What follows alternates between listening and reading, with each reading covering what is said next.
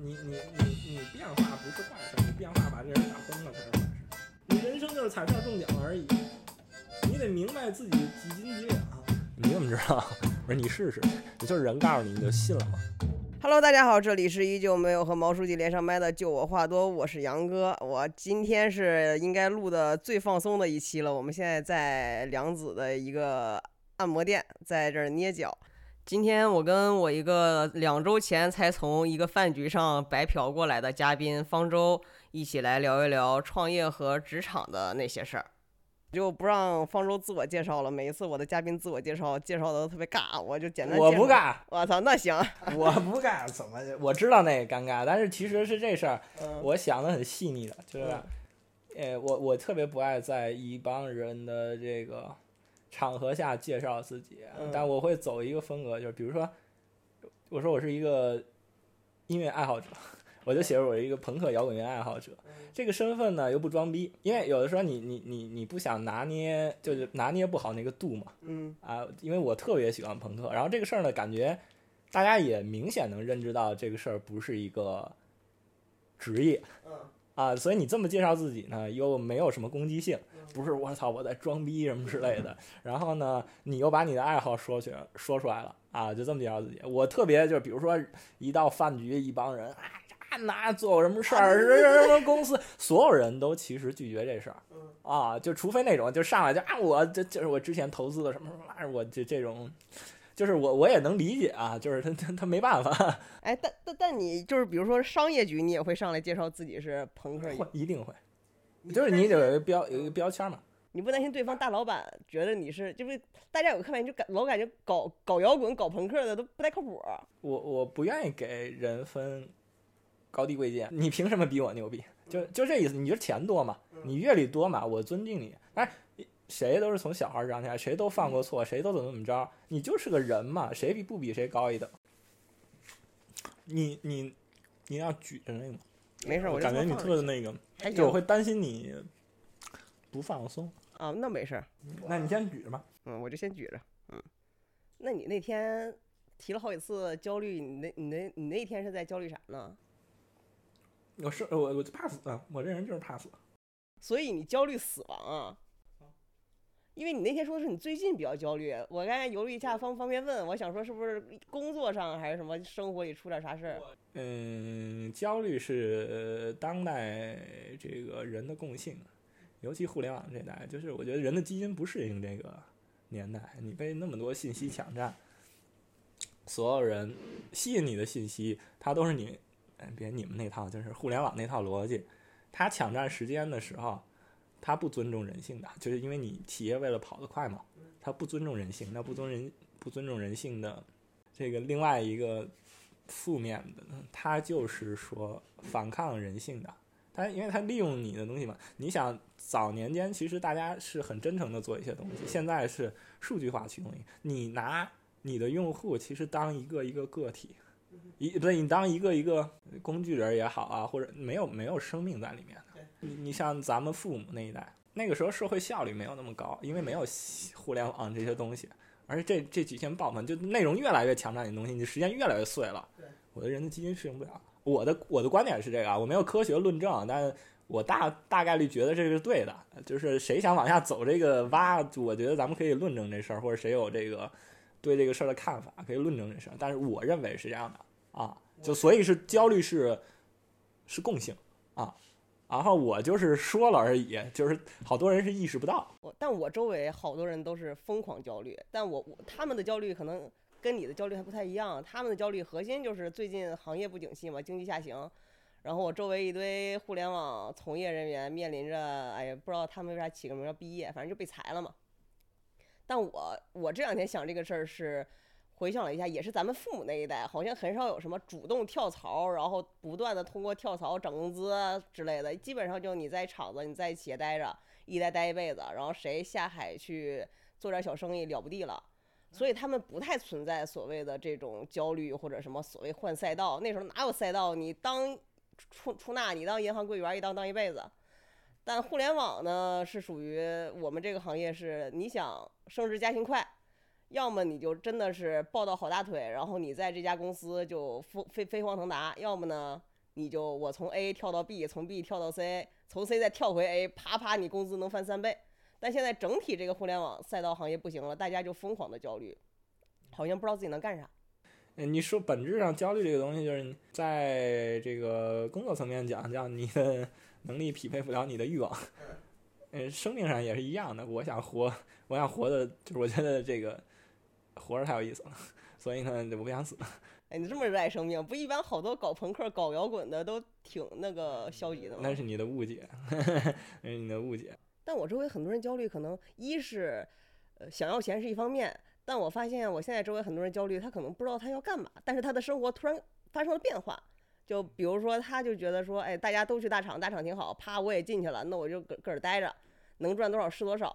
啪叽，行业变了，我要被裁了，但我又不知道我想干啥，我能干啥，突然之间就不知道怎么面临他生命当中突然出现的这个变化，啪叽，他就开始焦虑，然后他也不知道这个焦虑哪来的，也不知道这焦虑咋解。他他不换这个工作，他也不知道自己要干嘛。对，其实本身就这东西就存在，只不过触发这事儿有一紧迫感。但我特别好奇，你可以小时候那种想想学足球、想打游戏，咱不说啊。但你比如说你现在创业，可以相对放肆，或者是听从自己内心，就 follow your heart 去尝试一些东西，然后不去看外界的声音，或者它是否能够商业化，是是因为你家底特别雄厚吗，哥？因为我认识的很多创业者都不得不向金钱低低头，每天就是我也向金钱，就这俩事儿不冲突啊，只是你捍卫理想主义的价值，呃，这个成本很高。那我我是挺喜欢罗永浩的。我初二，我的价值观基本上都是靠老罗语录建立的。哦，那时候我没有，就我对这个人没没感觉，我不我就是我小时候偶像就是那些乐队嘛，啊，就是这个人对人没感觉，但是喜欢上这个人是因为他跟王自如吵架。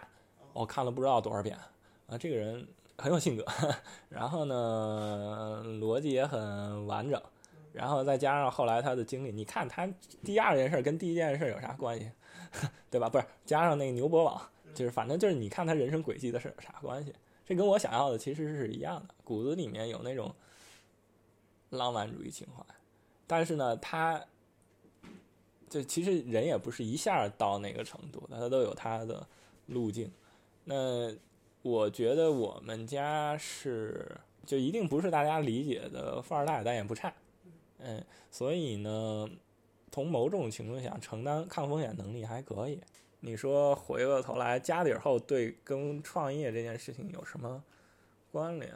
反正不到百分之五十吧。这个量化工作我也没做过，反正就是不是最大因素。但是有没有呢？有。我要是一个特那什么的话，我肯定驱动力就是来自于。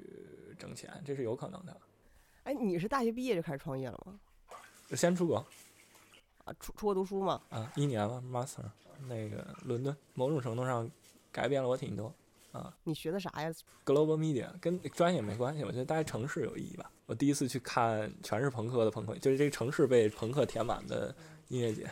呃，价值观的冲击很大，你怎么活着都行，就是有你喜欢的人，有你不喜欢的人，但这些人他本身逻辑都很完整。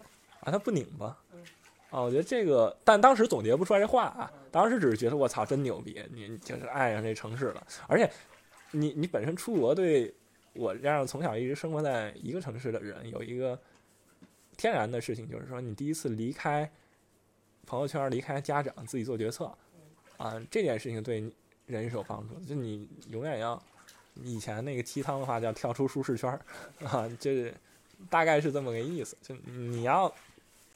你要去尝试的，你不尝试你不知道自己要什么。但你尝试呢，不能在心里尝试。就你刚才想说的焦虑的人，他就是在心里面意淫一些困难。你怎么知道？我说你试试，就是人告诉你，你就信了吗？就就就就，反正基本上是这逻辑，就这样。对，就是最后能闯出来的人，就是敢于承担风险和勇敢的人。就是回到刚才价值观那块啊。所以你出国之前，本来你对自己的人生规划是没有规划，我从来不规划，就那会儿也不规划，就那时候有时候能说出一些规划，规划是在，就别人问你觉得好像有规划这事儿是就就是好事儿，就是你得编一个规划，我将来想怎么怎么着什么之类的，想得清楚吗？肯定没想清楚。我这人属于是未来俩月是，现在可能是下周的事儿都不想的人，我还规划，我规划啥？但你们搭进去过特别大的钱吗？嗯，你你感觉什么叫特别大的钱？反正对我来说，我觉得我搭进去过特别大的钱。我觉得就比如说赔了个几十万，几几十上上百万赔哦，就是说他后来就没回来，什么失败了，就大概这种。嗯，算有吧。但是因为你得建立在长期维度看这件事儿，就是某一个点上肯定是某个项目上肯定是干过这事儿，而且就很委屈的时候都都是有的。呃，但是你你经历这些，你才知道，我操，原来这样，就是谁都是谁都是这样，就是你没犯过错，那怎么可能长起来呢？哎，但我觉得你现在看过去犯的那些错或者吃的那些亏，很宝贵的经历，特淡定，就没有那种说我操，当时那个傻逼，要不是他怎么怎么着，我就怎么就是那种。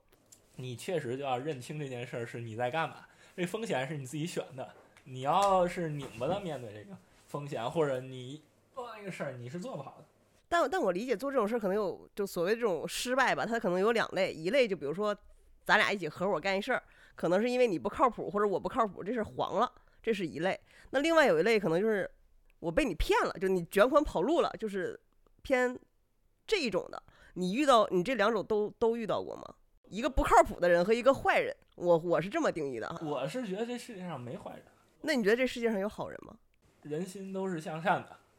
但是人性本恶，啊，对，就是你面对私欲的时候，就我现在跟我的同事讲，我说我的人生阅历，你可以去判断，就人生经历去看我这个人有多靠谱，啊，这个事儿你不用通我的外向判断，这都是骗人的。我今天也能穿个西装，然后吹我以前有多牛逼，上来三句话就用抖音的那个三秒的逻辑一模一样的去吸引出你都有多多，你你你对我什么多，但这个东西。你看起来它的维度就很单一，你就会被骗。你，但是你可能吃这亏呢，也没什么问题。只不过我坦诚的告诉你，你怎么去看这个人，你就看他之前经历过的事儿，在一个细节上他是怎么面对的，这是最看这个人。那你要你这个事儿呢，你不能只通过我了解，你得通过哪怕是我的敌人去了解啊。就你看起来是我的敌人，或者是别人在他的立场下怎么看待这个人，去综合评判，然后甚至查这公司的什么。天眼查呀，或者我朋友圈都是很开放的，你就往前看呗，细节能不能对上，你去感受这个人。然后第二呢，就是我客观的跟你讲，我没面对过上亿的钱，如果有一天我面对这么一个选择的话，我是否能经受人生考验，我不知道，我没法给你保证。但我认为我能啊，我只能说，是这样。这个剩下的事儿呢，别把选择权交给别人，自己去判断啊，你得对你自己人生负责。我我举个特别现实的例子吧。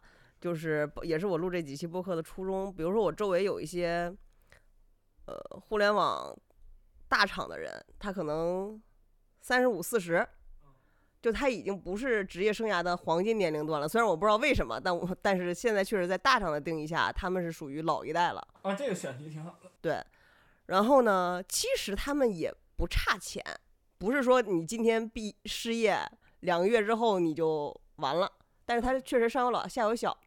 那这个时候，他突然之间被通知说，我要裁掉你。哦，我知道，这肯定，这肯定焦虑，这谁都焦虑。这可能对于他们来讲就是一个硕大的坑。是啊，因为他没遇见过，那第一次嘛。这个坑，在未来可见的一段时间内，对他的生活影响是很大的。对。但其实从从外人或者从比如说，呃，大学毕业刚工作一年的人的视角里看他们。可能觉得他妈你慌什么呀？我他妈大学毕业一年，我还他妈没没没存款呢，我也被裁了。就是大家的，我不确定焦虑是一个相对的事情还是一个绝对的事情啊。但反正各有各的焦虑。就可能大学毕业的人，他虽然没什么存款，但他也不需要养孩子，给孩子付学费啥的。但可能对于他们双方来讲，被裁这件事情，这个坑都很大，然后他们都觉得自己的那个坑更深、更大、更爬不出来。因为我觉得很多处在坑里面的人啊，他不自知是吗？呃，他也不是不自知，他就是需要有一些案例。就比如说，我说，哎我操，我现在也想创业，也想整一个，对吧？公司，然后，那我在幻想里没有实践力，我就幻想就会幻想出来创业有各种各样的坑，哎，我的未来怎么办？这那有的没的的，啊，不稳定。但忽然有有这么一个人，哪怕无论他成功与否吧，他创业成功与否，但我发现啊，他他至少活着还不错，然后他有解法，他后来又干了别的，那其实一定程度上能够给予我很大的希望。倒别说这个经验是不是可复制的，这个案例是非常有意义的啊，就是听到别人的，这跟。一个得了病的人，尤其是稀有病，甚至癌症的，也想找一个跟自己得一样的病的人去得到经验一样。这本身就是我刚才说的那件事儿，叫理性和感性加加在一起，可能才能真正解决问题。我跟你讲什么商业模式，讲什么挣多少多少钱，这个事儿呢是基础。这个生意要有嘛，脱离这个不行，确实得有。得有这些理性的东西，我们跳过这个，就说心态上的东西。在理性建立完全的情况下，最重要的事情就是得有试错的那勇气。你得在一个时刻勇敢的知道，我时刻是有选择权的，我可以放弃，我可以往前走，我也可以往后走。这这个事儿非常重要。啊，这么说一通俗点话吧，叫不害怕失去的勇气。我始终坚信我的人生是有选择权的，我的选择权在我自己手里的。但让我恐慌的是啥呢？是我不知道我能选择啥。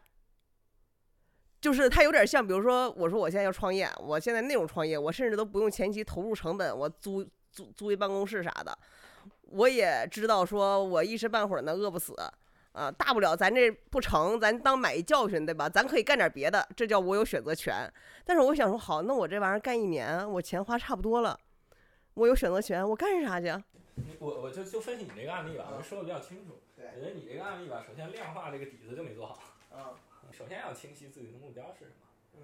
钱名什么无所谓啊，但是或者你把那个形容再细腻一点，你先总结出这个目标，这个目标是可评判的就可以。嗯。我想小红书粉丝十万。嗯。我想我的受众是谁谁谁标签，这无所谓。哎，觉得到了这个局面，觉得哎，我挺高兴的。第二个呢事儿是你的心态不能只是说，我花在这个事儿上多少钱，这个是不完整的心态。从投入的角度讲，因为你花的时间也是钱，很多东西都是钱。你你所积累资源，因为你失去了时间，意味着你不能挣什么钱。就就你你要把这个账算清楚。那算清楚，我是这不投入的更多了吗？我就更恐慌。嗯。你会你设定一个风险界限就好。比如说你一年。瞎说啊！你工资三万块钱一个月，你一年其实你要扑在这个事儿一年上，在你辞职情况下，你付出一年的时间没有成本，就买这么一个三百块钱设备，你认为成本是三百，不是，你成本是三十六万。反正你现在花的资本，我们就简单算三十六万，当然有可以有其他权重啊。我三万块钱做一个内容，然后花三十万呢，我找一个特牛逼的媒体给我推，就它市场标价就这钱，我就想干这个事儿，这个比你头一年做三十六万尝试。要准确的多，嗯啊，就如果你的，我们先定义你想成为一个网红，想影响更多的人，那这事儿我觉得划得来。我我捋捋啊，本来我一年我要打工，我挣三十六万，但需要一年的时间，我我我挣这么多钱，然后我现在决定呢，我就卯足劲儿，我干一个月，一个月我就把这三十六万我都花掉，我就看看这事儿成不成。对你你的承担风险能力是三十六万吗？就是我，我们先这么量啊，明白明白，就是我愿意一年的时间干这个事儿，就证明我的承担风险能力是三十六万，明白？啊，或三十万也行，你或者你再扣点十五万，我这都行。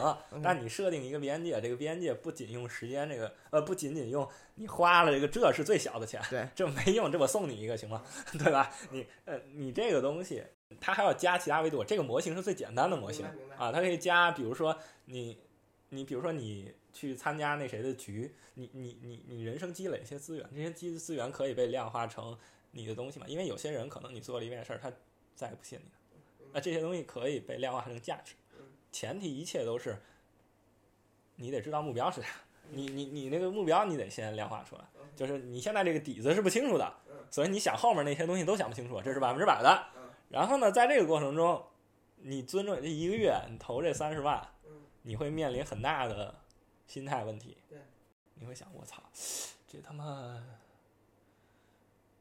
你说一你喜欢的明星，田馥甄。啊，田馥甄，我操，这个田馥甄跟我合作，我就想跟他录一期博客，他出场费三十万，我觉得这事儿真牛逼，但是，操！要不我第一次别找田馥甄了，我找一个什么，反正田震吧，就这意思吧。就是田震十万块钱，田馥甄三十万，就瞎说啊。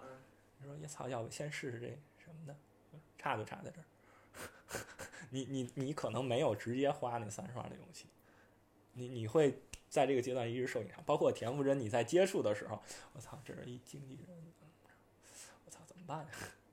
那你想好了就去干。当然，这个例目标案例有点，就是这个这个例子有对，我们就就举极极极端例子啊。实际上你，你你在经验问题上，你跟这个跟大明星打交道，可能要面对的问题远远不止这些，而且呢，不太适合做风险这么高的决定。但是你要想成就就是这个，你要把德州玩过吧，呃，把把很多维度加进去，然后去评判这件事情的风险和那什么。你现在这个模型是一年的模型，我们认为啊是性价比很低的模型，对吧？就是这个事儿大概率呢成不了，听下来就是成不了，就是我觉得一年不是咱们呃，我成不了，我是 sorry，我客观一点，嗯就成不了。我们用定义就是说它粉丝量上去，对，我觉得这个事儿是大家做流量很基础的一个、嗯一个点，就是说我我被我影响了多少人，我让多少人看到了。你因为你想改变人嘛，对啊，或者你你你做另外一个就是更聚焦一点儿，我就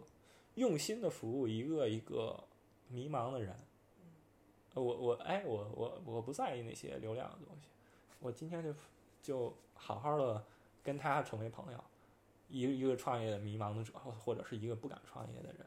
我这一百个人，我觉得哎，我用一年的时间，我用这个什么时间，这个这个我也不辞职，我用零散的时间，我就是长期的在陪伴他们成长，就用心的交朋友。这一百个里面，你觉得这一年以后收获了？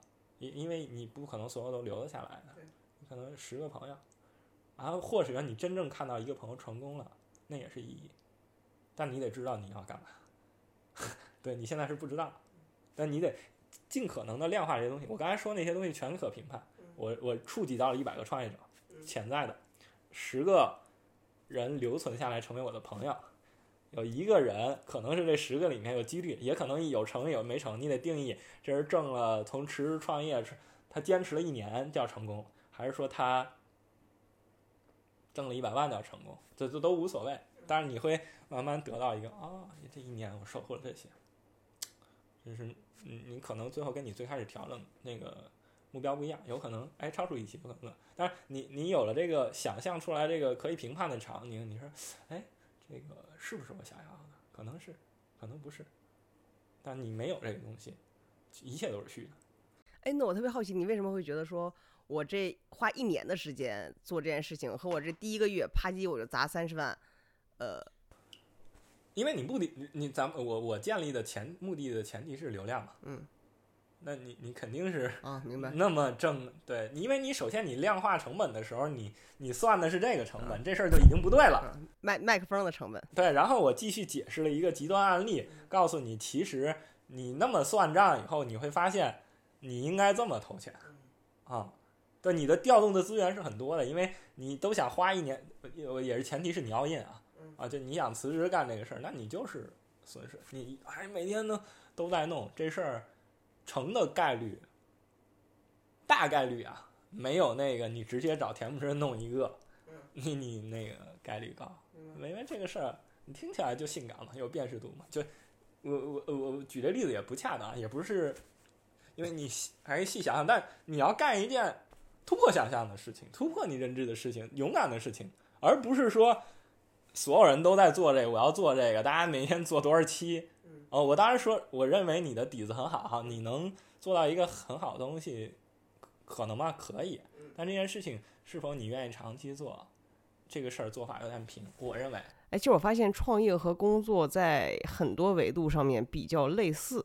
就是一件事儿，就是创，就是其实本身就是有人替你承担风险嘛，就是你区别在于你就是一个，你就是跟某些人有一个合作关系，这人付你钱，你条件很清晰的，无非是上班的时候你有那个，就国家法律保护你，他那个条款谈都很清晰清晰。嗯，那你创业当中，其实你你的潜在客户，你也跟他有某种条约的，这懂我意思吗？嗯，懂。你上班的，然后第二个逻辑是你上班的时候，你也在承担风险。这公司黄了怎么办？你是在嗯啊，你你跟其实是一样的，所有选择就是本质上没区别。你就是你的，说白了，你跟周围的经济关系是什么样子的啊？这个合作关系是什么样的？就是那个条约来决定你，但是实际上没有一个明确的边界，说是上班和创业，无非是大家觉得啊那事儿好像有风险，但是能挣大钱嗯啊，就是这个逻辑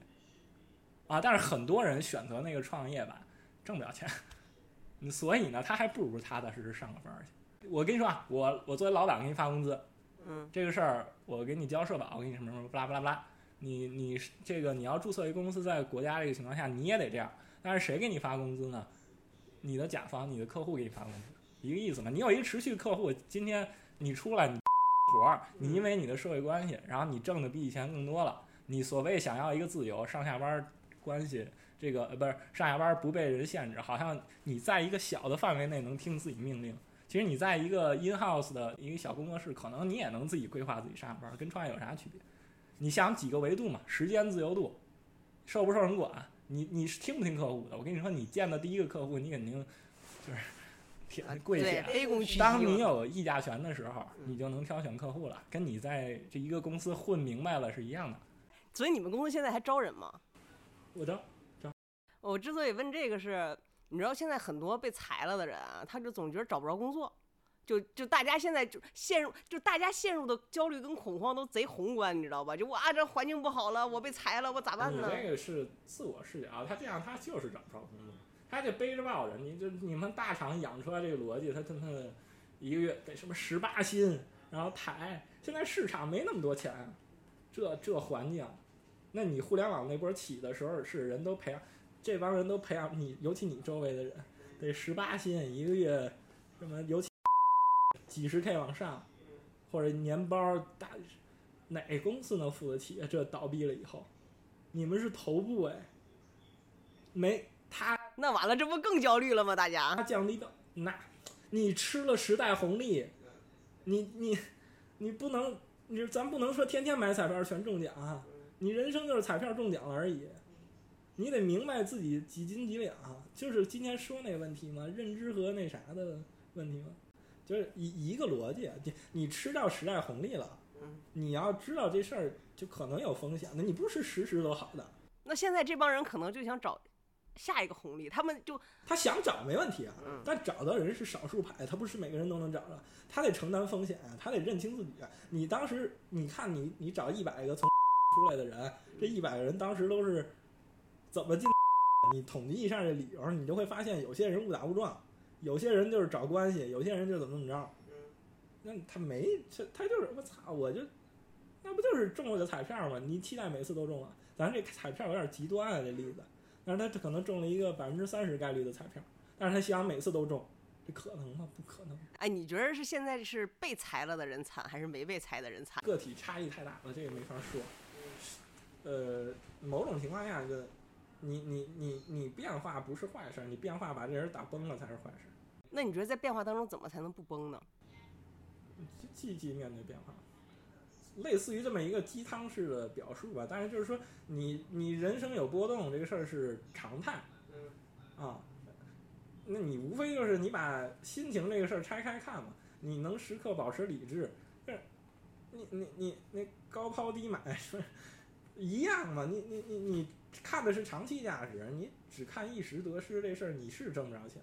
还有他们一般的逻辑就是，我操，你你跟尤其跟我谈工资的人，就全是背着抱着的心态，就这种人特别多。你出来以后，我在挣成是什么？这种人就你滚蛋，这不就自己视角吗？你能给我创造什么呀？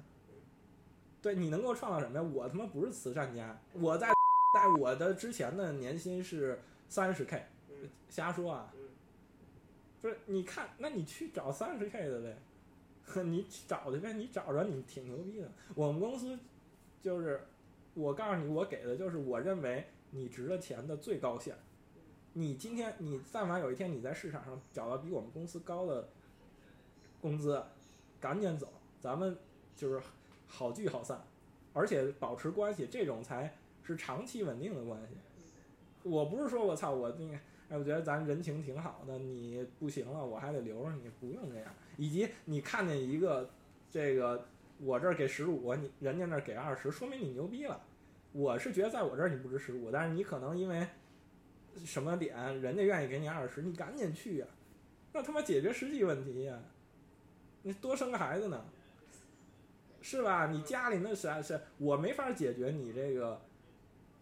那个你妈在家乡的养老问题，但是这是你实际面对的问题啊，你就是要面对这些问题，对吧？你那别说我操我我对这公司有感情，我不买单这个东西，感情我很珍重，我我很真诚的对你，但是我不好意思，我的身份是这个公司老板，我得让这公司健康的运转下去，这公司不为任何情绪买单。那个互联网那砸钱它是抢人的逻辑嘛，你你你本身人家是人也没拿你当个人，人拿你当的就是数据，你知道吗？尤其大厂，哎，你们公司有多少个人？现在二十多个。你觉得你们公司有那种什么办公室职场斗争吗？就之类的玩意儿？大家所有公司都有，但我我们公司的文化是坦诚，就你要见着一个人，你有情绪，你要公开说出来，你不说出来这事儿傻逼。价值观是这个，但比如说我是你员工嘛，你是老板，你虽然这么说了，我会担心，比如说，哎，那个就说孟阳，孟孟阳呢跟方舟同学，我操，我我我跟孟阳吵一架，我在方舟这儿我就没法混了，就大家总是会有那种说谁挡挡但是因为，你们的气氛就是这个，就是你如果践行一个干净的文化的话，大家彼此坦诚的话，这些东西会被慢慢的消化掉的。我给你讲几个例子啊。首先，具体这种情况，具体发生了一个问题，我们没法有标准的解决答答案，人都是复杂的，但我们可以一起一起公开探讨这件事情哪儿舒服哪儿不舒服。比如说前两天我招了一个剪辑，这剪辑是我非常好的一个朋友的老公，啊、男女朋友。然后最开始我没想这一点，但是他确实在工作上犯了个失误，这失误。呢就是他掉链子了，立马被开了。然后呢，我开的时候他特别想回来，他跟我说三个理由，呃，不是，他跟我说他就想回来，说不想那个啥。我说你现在的这个状态你回不来，你得解决三个问题：第一，这个失误你怎么买单；第二，你因为这个失误你和其他人给你补的坑，你怎么跟员工相处？呃，其他的员工相处，同事相处。第三件事儿是你下回再面到这个问题，心态还会不会崩溃？你不想好这三个问题，你回来跟你以前一样。后来我就跟我的这个另外一个管招人的同事去聊这个事儿，我说，他给我说了另外一个视角，这视角是说，因为他是她男朋友，啊，这个视角，这我们全是公开坦诚谈这事儿。当你把它明面儿放在的时候，大家有什么担心？然后我我我就我做的方法就是把所有人都公开放这儿，说这个人被开除了。我觉得大家的担心在我这儿，其实第一我没有，我不是因为他是我男女朋友，我在乎你们这个点，就是因为他犯了这个失误。啊，现在我们的合作关系是仍然我们的同事会找他剪辑，但是他被不被我们上社保，嗯，就是相当于外包嘛。相当于一个外包呢，他也每周每个月有定量的活儿，关系也没被破坏，这个误会也暂时消解了。当有一天所有人又恢复建立他当时消失的那个信任以后，他也可以回来，这不就是一个相处过程？哎，你这公司你你就打算就是你你是打算一直干下去吗？还是打算后面再干点别的？嗯，打算一直干下去，打算一直活下去。我人打算一直活下去，怕死。打算就我我不打算特别远的事儿，你知道吗？我可能就是我认为它有价值，我放弃它成本很高。啊，打算肯定是，因为我跟就是如果我没有解释成本呃没有解释机会的话，我没法聊这么深入的话，我一般的回答是打算干下去。他那个打算干下去也不是非黑即白的，啊，就是有一天今天就是我下午跟你说那问题，摆我这一个亿让我不干，我肯定拿那一个亿，我这是 跪着拿，就这意思，啊，就是你你面对的情况是复杂的，你让我说打算，就跟那个男生跟女生说我想要那这我一辈子都爱你，这不扯淡吗？你觉得你基本除了焦虑怕死之外，你就不不太焦虑什么？你这公司赔不赔钱，赚不赚钱，成不成？核心的原因是啥呢？就是你为啥少了那么多焦虑？我没少焦虑，我这焦虑我也我焦虑也挺多。你最近焦虑啥呢？最近焦虑，我还是一个事儿，能力大于欲望。我给自己揽的事儿太多了，就哪个事儿我操这真好玩儿，干一干。然后但是你的管理体系支撑不了这么多事儿，我揽的事儿太多。你看我们公司的 to do list 的话，你会发现我操这个，而且我又得觉得我们现在这个阶段靠谱很重要，在野蛮扩张的阶段靠谱很重要，所以你得及时满足的各种不同需求，所以每天的时间很碎，啊，那这事儿感，比如你我给你录这播客，我也是觉得挺感兴趣的，我当时的心情就是哎弄一个，理智理智的话是我看那这事儿这流量怎么样啊，对我们公司有没有 PRE，我就不在这个决策逻辑里面，我就觉得哎操挺有意思的，聊聊呗。然后呢，你这人咱也见过一次，我觉得也挺真诚的。然后你还做了那么多备课，就决策就这么简单。那你说我有规划吗？我没没啥规划，就挺好玩的嘛。哎，但我觉得你这焦虑属于正向焦虑，你是属于我靠，我有太多事儿想做了，我一人现在忙不来，我得去分什么优先级这那。躺在床上发现有一有一个朋友的需求，你其实答应过，但是你还没完成的时候，挺累的。然后那个时候就会影响睡眠，影响睡眠关注关系到了健康。啊，那不还是焦虑死亡吗？对，是最后关联的是，以前我是特累，我是接触每一个需求，现在是，我我会就把这个事儿理相对理性的去看待，我在能不能接这个需求，我在这个需求能做到什么程度，我讲清楚，啊，我还是评估这件事情的，啊，我公司实力我也是很清楚的，呃，我们每个人能干什么我也是很清楚的，呃，一切这跟说白了我在完成刚才跟你说那个事儿，工作和上班是一样的。我在完成跟外界去跟外界签合同这个问题，只不过这个法律是非常非标准的，我就核心把握一个点，我在创造价值，啊，所以呢，首先是赢得客户尊重，第二赢得，就是我觉得吸纳人才对我来说非常重要，就是就是我第一核心目的是创造一个价值观，吸纳人才，然后客户才给你买的。那个什么，但是吸纳人才最好的方式就是，你要把这合同签好，你要保护好他们，你面对你就是在扮演他们的监护人角，你们要知你要知道他们得承担的风险，是你去 cover 的，但是他们不是错，他们成长不起来。我年轻的别年轻的时候，我走过这多走了这三五年。犯过多少错，这都是每一个放出来我应该被这个公司开除的一个东西。但是呢，你去理解人的时候，你发现他当时的初衷可能是好的，非常好，贼委屈，他就是因为不懂社会规则被欺负了。那你应该让不让让鼓励这样的人继续发扬价值，还是他被这个社会妥协？你要做的是鼓励他吧。那我就承担这事儿了。那现在有点顶嘛，因为。就我们是在认真做事儿的人，就是这还是有人给你买单的嘛。然后无非就是大家不清晰，你去制定一规则，然后嗯吸纳人才这个系统做好。我就想的是更多这方面，所以而且就在在用这个以后，我发现就太野蛮了。这这公司抢活是无敌的，就没有公司能干过我，在抢活这个层面，只要我想干这事儿。大概是这个样子，所以不会担心死亡问题。但是呢，我觉得会有一个，就是所有人的初衷都是很好的。啊，小公司到大公司，你让一个随便一个大公司的老板，他最开始创业的时候，他想象，就比如他财富自由了以后，你你让他说回望他的人生和他第一课那个时候创业的时候，那想法完全是不一样的。他的初衷可能是服务好。一波人想做一个完美的产品，后来被今天见着资本了，明天受这谁影响，后天怎么怎么着了？他想，他他已经没办法了，他已经不是最开始那个初衷了。我现在因为团队小，所以我还能坚持这些东西。但有一天，或者是到不了那一天，我可能就崩了，因为活儿接太多了就崩了。有这种可能，我不会出在死在那个什么上面，会出在，比如有一天我。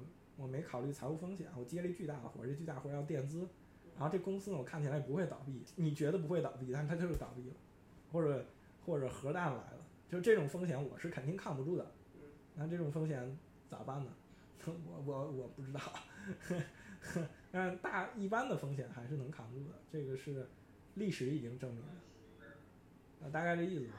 行，那谢谢方舟。哎呀，那我们这期就先到这儿，然后我们等一下，我靠，火锅应该就在路上了。好嘞。